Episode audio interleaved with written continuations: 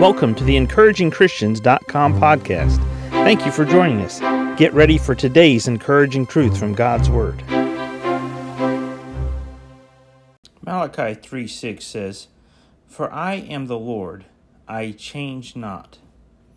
For I am the Lord, I change not. God is immutable. He is not capable nor susceptible to change.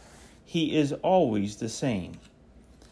God is always the same. He doesn't change.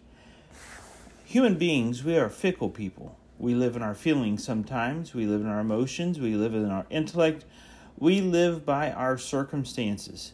And whatever makes us feel good, or whatever we feel like that day, or whatever this person tells us to do, or this person influences to do, we can be like a roller coaster up and down and upside down multiple times in the same day, in the same hour, in the same minute sometimes.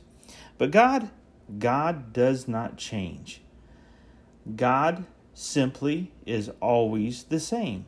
He is immutable. He is not capable, nor is he susceptible to change. We as human beings, we are susceptible to change. We change a lot.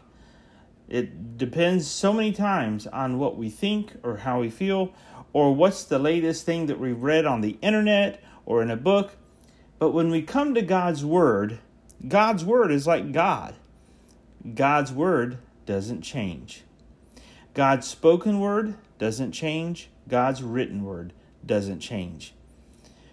If we want to be stable believers, we need to be in the Word every day because it's when we're in the Word and we allow the Word to get into us and trickle down through and, and seep way down to the roots of our soul and allow the Word to be what nourishes our soul, what refreshes our soul, then we become more like God.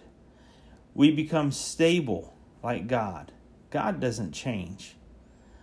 Let's become more like God today and become less like humans.